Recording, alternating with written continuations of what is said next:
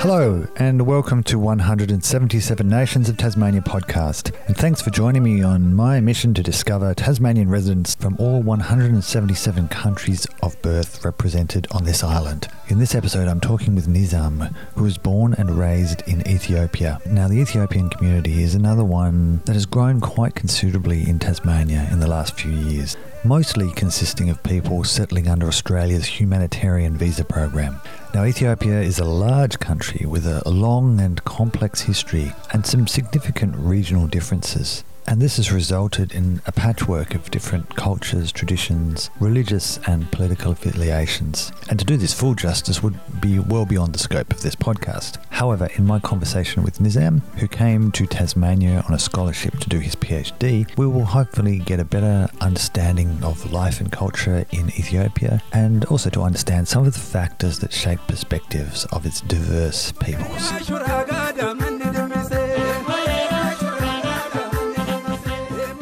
My name is Nizam Hussein Abdu.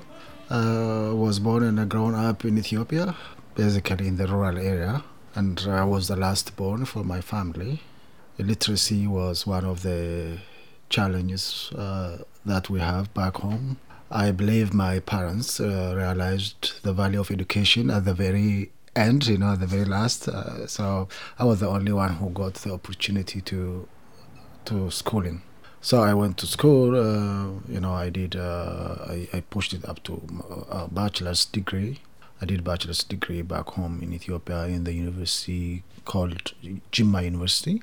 Uh, so my ethnicity is Oromo. I came from the Oromo uh, people, and you know, I, I served in government organization in a research center for about two and a half years. Then I got scholarship to to move to Germany, Okay. where there is like very different culture, language, and it was like very very special kind of experience for me to see where everybody is white, for example. Yeah, yeah. Like because I grew up in Ethiopia. Where, where in Germany were you? Uh, it was in um, in the state of Baden-Württemberg, uh, Stuttgart. I completed my master's in 2017.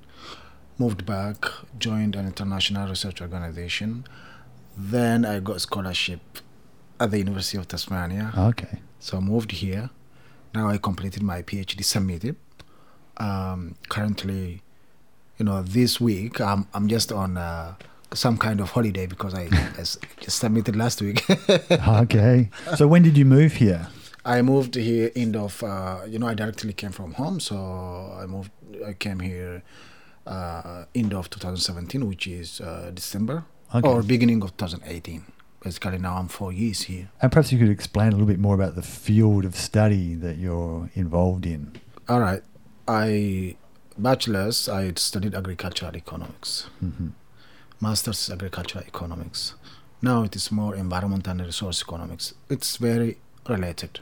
Mm-hmm. So when I graduated my bachelor's, I joined a research research center in dry dryland in Borana Pastoral Community, Oromo, Borana Oromo. That's extreme south, which is border to Kenya. Okay. So I worked there as a junior researcher. So in that process, I wouldn't tell you that I, I really did something earth-shaking research or whatever. it's not like that. I was just uh, a junior researcher, so understanding the context, uh, learning from the experienced ones, trying to write, learn how to write proposals, try to uh, train myself how to identify research problems, and understand the culture, the dialect even, how you communicate with people, how do you get information from them, because you know the context here and there is quite different. You know, first Yeah. the first thing you have to know is you have to really understand the culture, the value, the tradition they have. You know, that you have to live the way they live to to get some information from them. At that time, the area I was working on was rangeland management, okay, community-based natural resource management, because Borana was drought-prone area where drought frequently happens, occurs, and uh, there is resource-based conflict going on, which later on over time maybe changes to some kind of political conflict. Yeah, sure. So there are ethnicities who are really pastoralists, you know, moving here and there with their livestock, but due to climate change, climate variability, or shortage of rain, whatever we call it, There is no feed. There's Yeah. no water resources. So people conflict. People Mm. fight each other. People kill each other. You know, and on one side there is uh, non-governmental organizations, government organizations, a lot of organizations trying to provide the community with some kind of improvement. And from the other side, there is traditional way of resource management, conflict resolution mechanism, marriage, leadership, everything. Mhm. So I was like, as a researcher, I was looking at both system Do they fit or conflict? Which one is the approach, uh, best practice to uh, restore or you know rehabilitate the, the rangeland? So my focus was basically around this area, which is shortly natural resource and institutions.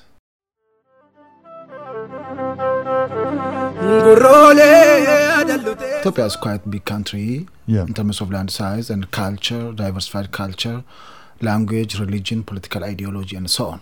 Yeah. This particular community I was talking about is about the Borana, Borana Oromo pastoral community. Okay, Oromo is the nation, people, around 50 million people who speaks the same language, Yep. but located at different areas. In Oromia region, there is a belief or culture or tradition that the Oromos are the son of one person. They came from the same root, okay? Yep. even though they spread all over Oromia, the land they live in is called Oromia. They are the Oromo people, and the language they speak is Afan Oromo. Afan means language, the Mhm. language of Oromo people. So the particular Oromo I'm talking about as a community is a Boran. Okay. Borana is a pastoral community. They have different kind of animal breeds that is really known, Boran breed, you know, globally even known as a Boran breed. Very beautiful. And uh, they have traditional leadership system called Gada system. The Okay. Oromo people all used to be under this umbrella. This Gada system, this traditional democratic system, Okay. 100% it's, it's proven it's, it's recorded on unesco as the traditional intangible uh, heritage which is democratic practice ethiopia used to be like you know um, autocratic uh, monarchical or whatever imperial now it is federation federal system Yeah. but the community at community level at nation level we had a gada system which is democratic way. This gada system is the way of livelihood you know the, that's the way you live. How you get dressed how do you get out of home how will you come back how do you greet people how do you get married? Every activity social environmental political economic everything is under this system. Okay. but early 19, 19th uh, century 1880 plus hmm Ethiopia was unified. So we we were defined as the current Ethiopian country. So we came under one ruling system. That ruling system, whether it was good or bad, that's not up to me to define to determine. But the Gada system was broken down. But there are part of Oromo that preserves this system, and Okay. the Borana is one of it. So when I come to your question, which is practical way of conflict resolution, conflict resolution is part of the Gada system. Okay. So when you fight for any reason, okay, it is naturally forbidden to fight to get into conflict. But you know somehow you will get into it because of so many reasons, hmm especially in today's world in Africa. Once you are in that situation, there are elders. Okay, elders. They are called Abagada, the father of Gada system. So they come together, they bring the both conflicting party, they sit in between, they listen to both side, and they determine in like a win-win situation. Okay, hmm you stop doing that, you stop doing this, come to the central point, make a mutual agreement. That's in a very simple model. That is how they resolve. But generally, the Gada system, when you were when you are when you were born in that community, everything is divided according to eight eight years. Okay. Okay. For example, from you know, when you're born to up to eight, you are called a kid. hmm So you just play around, do whatever you do. From 8 to 16, you start helping family, learn the culture a little bit, do different activities. From 16 to 24, now you learn the history of the Borana people. From 24 to 36, you are the, the warrior, defend the border of the, the people. If there is something happening, you are the front liner. By 32, you have to get back home. Now you are experiencing a lot. You must get married at 32. Right. I'm not part of it. I'm already above that.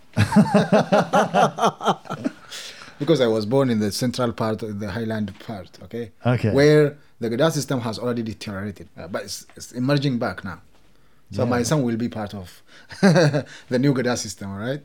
So when you are 32, you have to get married because you have to, you can be a Bagada at 40. Okay. So that's like an, a kind of elder or sort of senior. Yes, at, at 40, you are elder, you are mature, you have your own family, you have defended the border, you learned the history, you are a man, you are a mature man. So you can be the leader of the community. Right. Okay? If you are above 40, you are disqualified to be a candidate to be a Bagada. So the only time you can be a Bagada, the father, is at 40. So you lead for eight years. No way you will lead more than eight years, which which is not the case in Africa, right? Yeah. Once you are a president, you will be a president until you die, or a coup d'etat will come and kill you. right? Yeah. Your presidents for life have seemed pretty common. Exactly.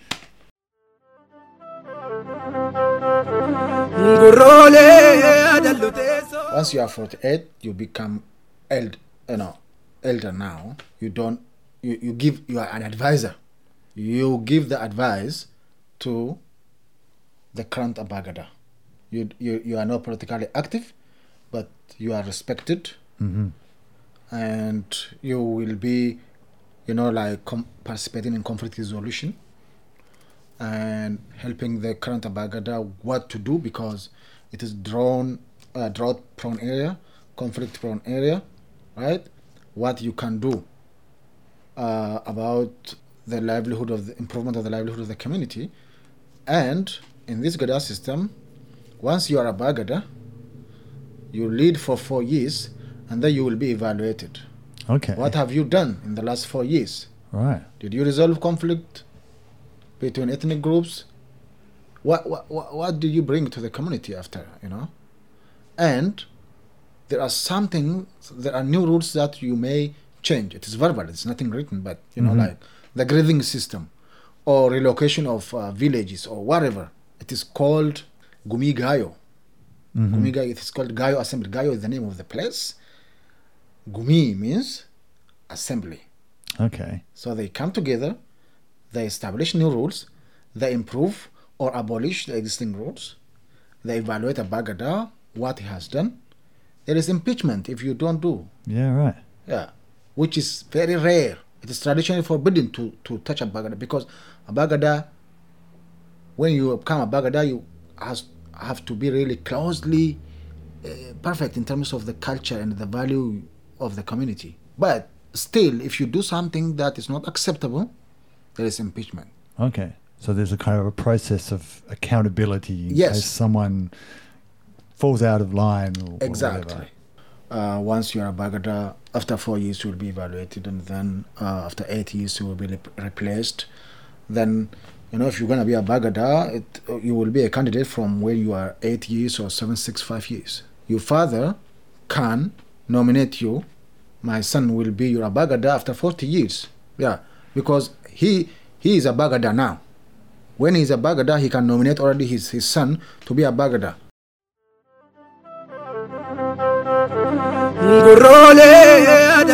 in the last 30 years from 1991 you know it used to be military uh, we used to be socialist you know from 1973 to 1991 but then after that we accepted this capitalism and democratization and you know federalism after that for 30 years we have been led by one party and the economic development of ethiopia was very drastically big but that's only number Yeah. I mean, yes, the indicators, you know, the GDP or whatever tells that.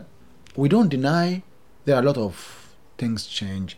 Railway uh, constructed, a lot of construction going on, a lot of health centers. People are not dying like used to be. Malaria killed millions of people in Ethiopia, for example. Now we don't have that. Uh, There is a lot of improvement. But when you look at the livelihood at individual level, per capita level, how much do they get every year?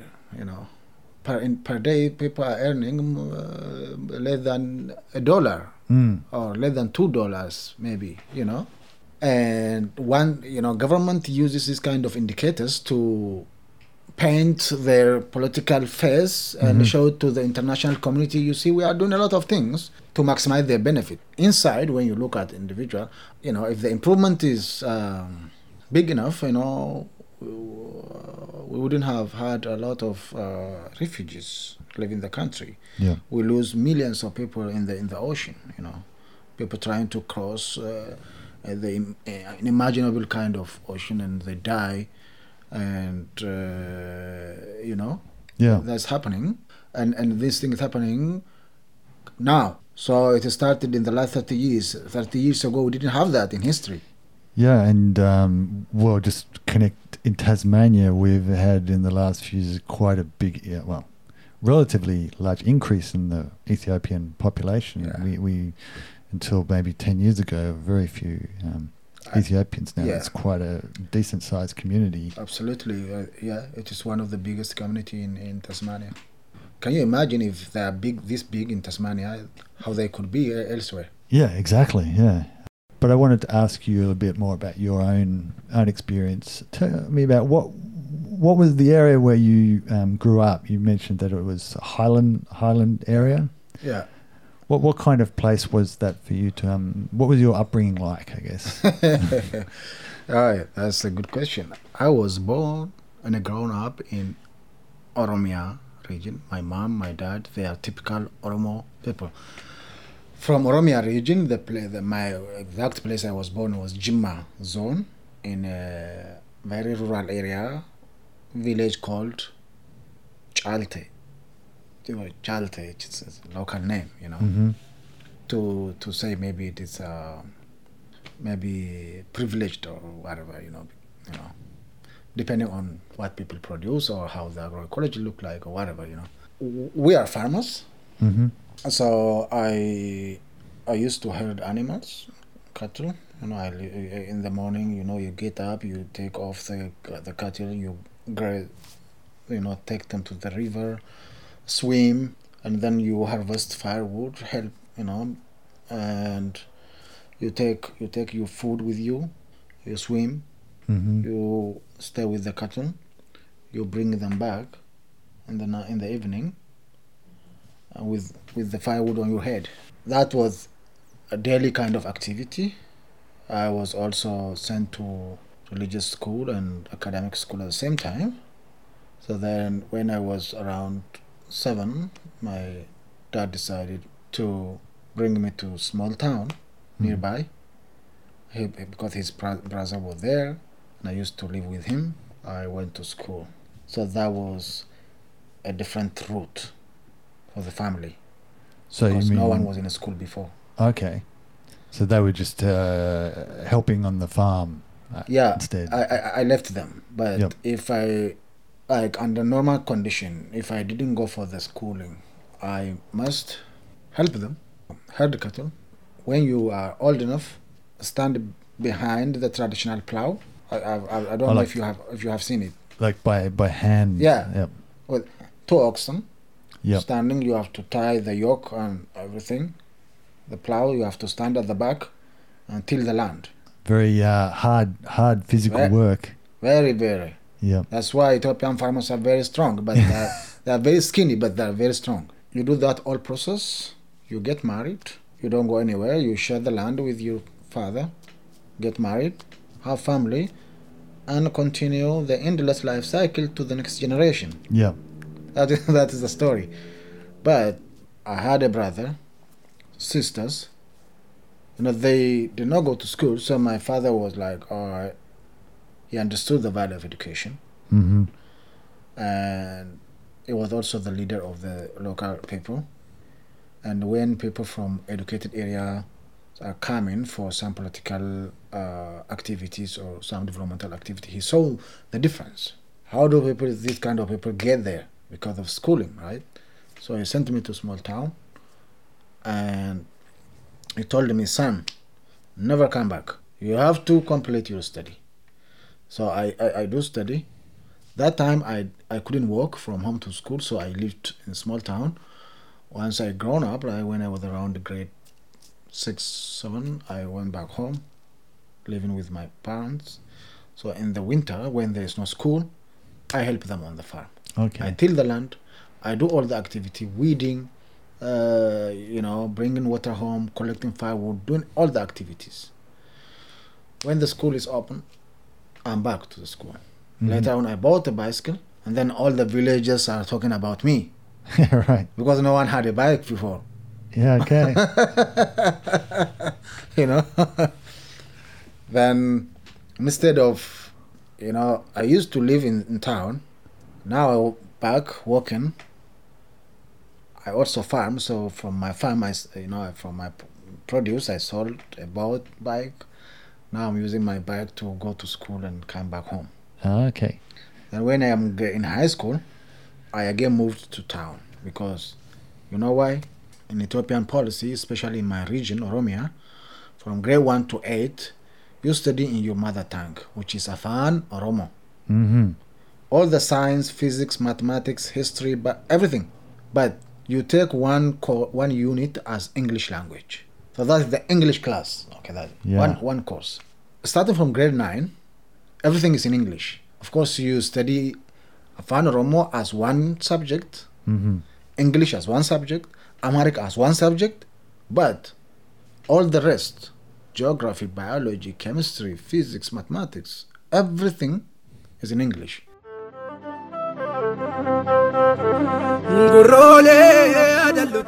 So I again moved back to town. So from hmm. grade 9, 10, 11, 12, I stayed in town. I rent a small room. Then I moved, I, I, I joined university. And uh, university is the language also English. E- Everything is in English. Now, Okay. depending on the department you study, if you want to study Oromo folklore, Afan Oromo, or Amharic, or literary, some kind, mm-hmm. maybe you there's particular thing you can study in Amharic or Afan Oromo. Okay, mm-hmm. but if you are gonna go to economics or physics or any any other, everything is in English. So I, I had to prepare myself for the next level. What uh, what factors affected your decision to study um, agriculture What economics? this is again another interesting question. mm-hmm. in Ethiopia, I, I mean, everybody has a dream when we grow up. Okay, what do you want to be? I want to be a pilot. I want to be a doctor. I want to be a musician or whatever, you know. And there is that's that's our ambition, our our interest. But naturally, there is also something that we are given. To chase that kind of dream is closely impossible in, in a country like Ethiopia, which means you take what they give you. So, for example, I was more of artistic, like writing poems and singing, and you know, Okay. I, I, that's what I believe I have. But my parents are Muslims, Mhm. so am I. So the, it is not allowed or accepted in my family to be a singer. Okay. So I, when I was really a kid, I killed that. So I can't do it. But from academic perspective, what I wanted to be was like uh, a doctor, medical doctor. But when you when you go to the university, before you go to the university, you sit for different you know national exams. So you make your choice. Okay, of course. There are somebody who is going to be performing better than you, average, below you, whatever. So the government will look at it, and depending on the demand they have currently, they decide that okay, when you are in grade after grade ten, they split the system into two. Now I think they are changing it. It's called social science and natural science. Social science is like history, geography, uh, economics, and so on. Yeah. Here, biology, chemistry, physics, and so on.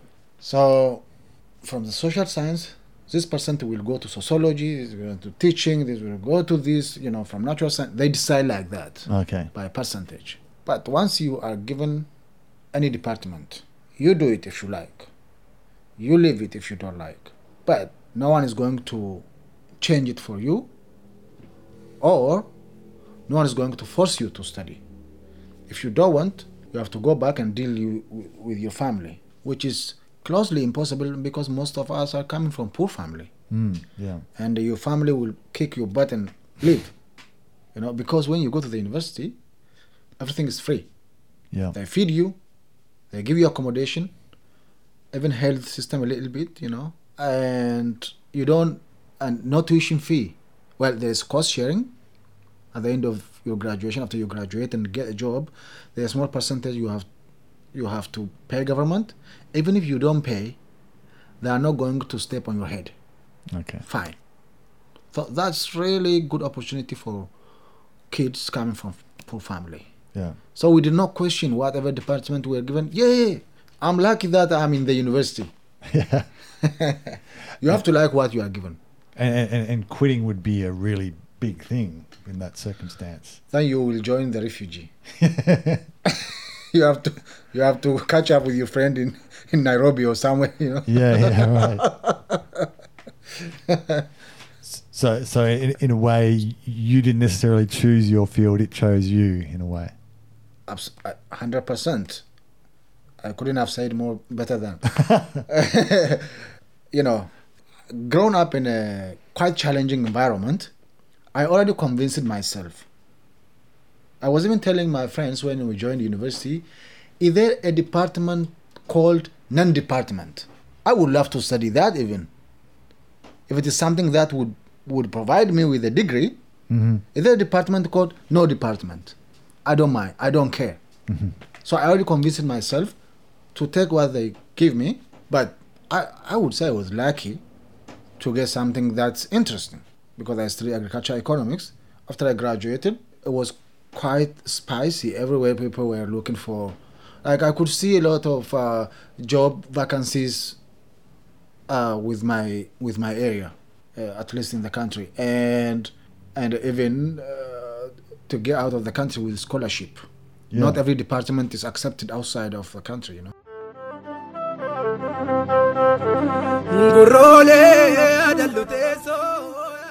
I mean, you got you obviously got a scholarship, but um, I guess that was something you would have uh, applied for, and but you, I guess you applied for various places around the world. Absolutely, that's right. You know, um, when you are applying for a scholarship from developing countries, you have to really show something that is special in a way that you know you have to convince the organization you are applying to, because they are going to pay your tuition fee, they are going to pay your pocket money, Mm-hmm. right? And you have to clearly show them the clear plan and your academic merit. Yeah. That is the only thing you have to show, of course. But you know, you have to know the system. Yes, indeed, I applied. When we grown up, we used to read history of the world and the weather condition and blah blah. For some person like me, Australia is the best fit because it is uh, not as hot as uh, Africa, but you know it is warm weather. Uh, you know, the agroecology is quite similar to Yeah. uh, Ethiopia uh, in, in so many uh, things. So my dream was to do my masters in Australia, but the application was not easy. You you have to be really somehow special and convincing and have strong uh, background Mm-hmm. and strong uh, academic merit. So, you know, I applied to so many orga- uh, scholarships, and luckily I got the the German Academic Exchange Service scholarship. That's how I moved there. But when, once I completed my masters, even before I completed, I was already searching for a PhD position in Australia. So, can you believe me? It is more than around 30 scholarship I applied in Australia before I got one. Wow. Yeah, Yeah. I guess it's very competitive as well. very competitive and global wide.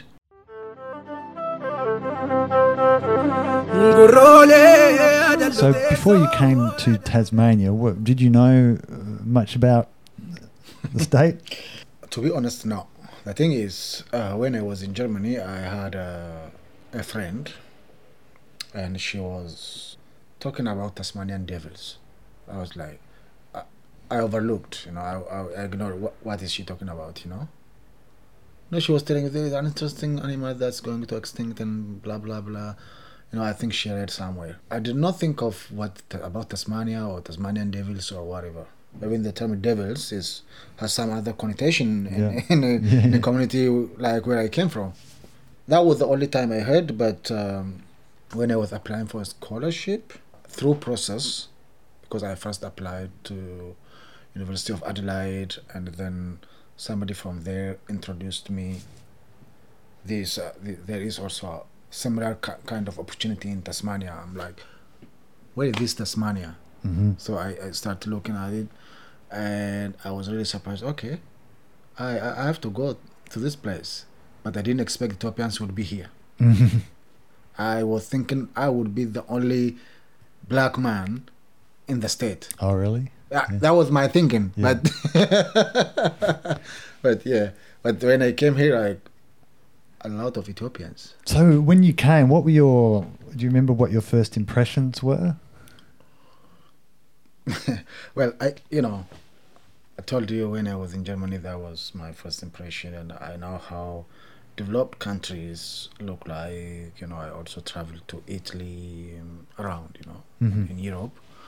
When I came to Tassie, I came in December, so there was no school, but there are no no no pandemic, so there were a lot of international students on campus who came to learn English language. I thought like, oh, I went somewhere else, not uh, not not not uh, Tasmania, because I didn't I did not see what I expected to be honest. Yeah.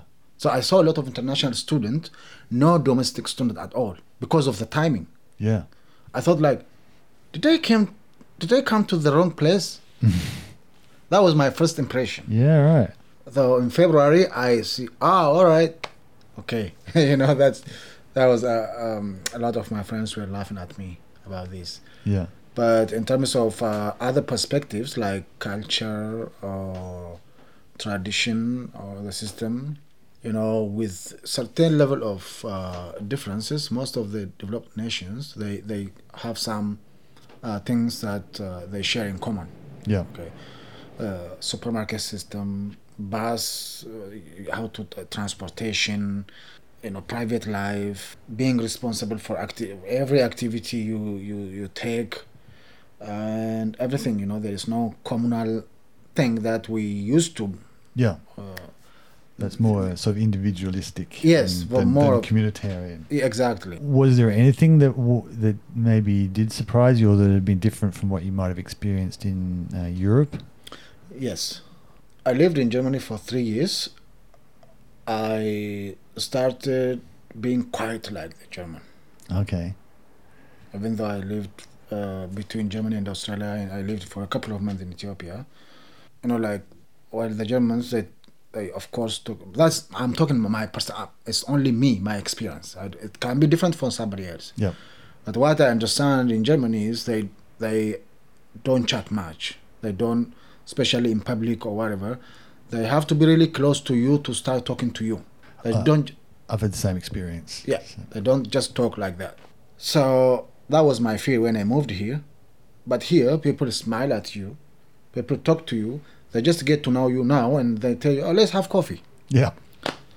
This is like Ethiopia, Ethiopia in other part of the world. In in this perspective, that is the biggest difference I see, and maybe that is part of the thing that made me interested in staying longer in, in Australia or thinking Okay. about even in the, in the future because the social life uh, is quite similar to Ethiopia. Okay, that's interesting. Yeah.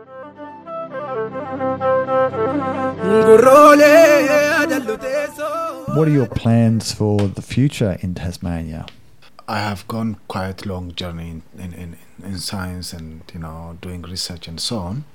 I'm still pretty young, so I really want to contribute to science and discovery and public policy discussions Mm-hmm. on natural resources, on resource management, or community whatever kind of project, right? But no matter where I will be, my biggest plan is to leave my fingerprint Mm-hmm. on the earth in a given community X, right, before I pass away. But as a person, I want to settle, get married, live in Australia, travel across the world, contribute to science and discovery, and help the poor as much as I can. Mm-hmm. But back home, I mean. Yeah. Yeah. Yeah.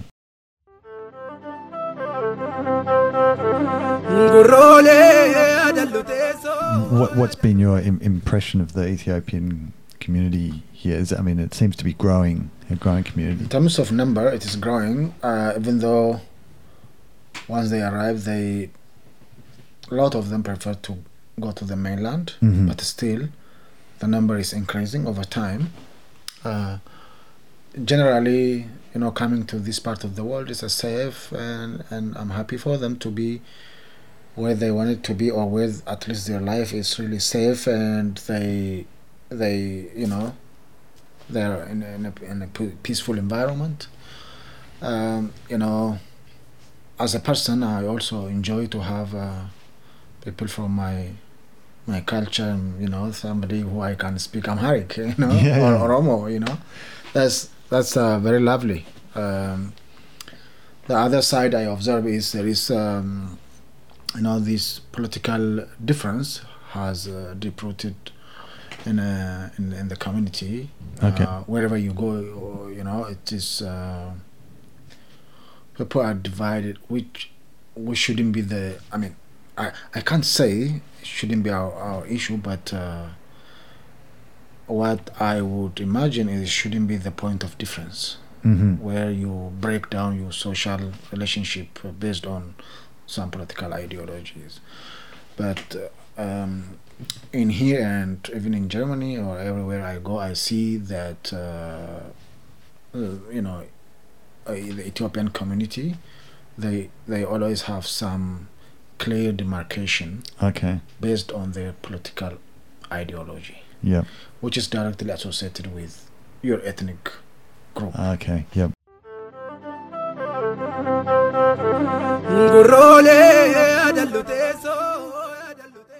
Coffee is a big part, I understand it, yes. of Ethiopian culture.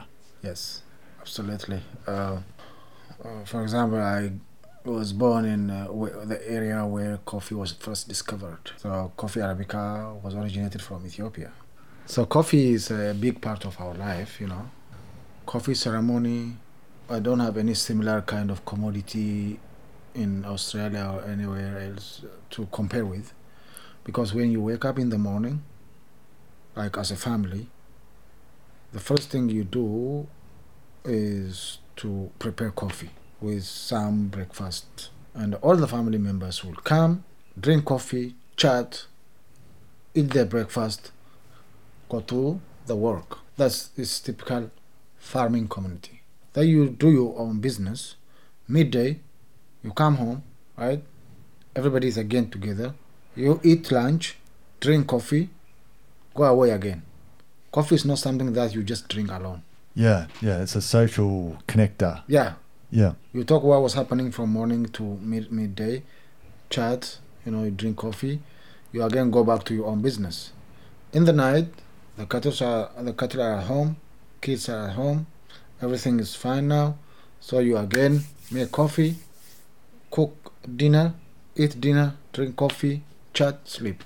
Drink coffee at night as well. Yeah, So with with every meal of the day is yeah, uh, three times a day. Uh, that- For example, typically in, my my household, my Mhm. family, we do that. Or even you drink in three times, right? What if somebody comes to visit you between breakfast and lunch? You have to make coffee, Okay. welcoming the visitor. You don't just somebody come to your house. You have to make coffee, Yeah. Yeah. and they do it traditional way. The way they grind the coffee, you know, they have traditional kind of pot where they you don't crush like this, but you have to heat it like this. Yeah. So when you are passing by that household, you heat that, and you smell coffee, right? you say, "Oh, they're making coffee." If you are passing and somebody sees you from the front, "Hey, come drink coffee," Yeah, you even don't know them, and it is rarely that you say no. It's fine to come home, drink coffee, chat, go. Even even though I was somebody who is traveling, Yeah. so it, it has this kind of like social. I think that's the center, heart of the social activity. Yeah. And and hospitality. uh, Absolutely, people. yeah, hospitality, love, respect. Gurroolee adallu teessoo adallu teessoo birraa birraa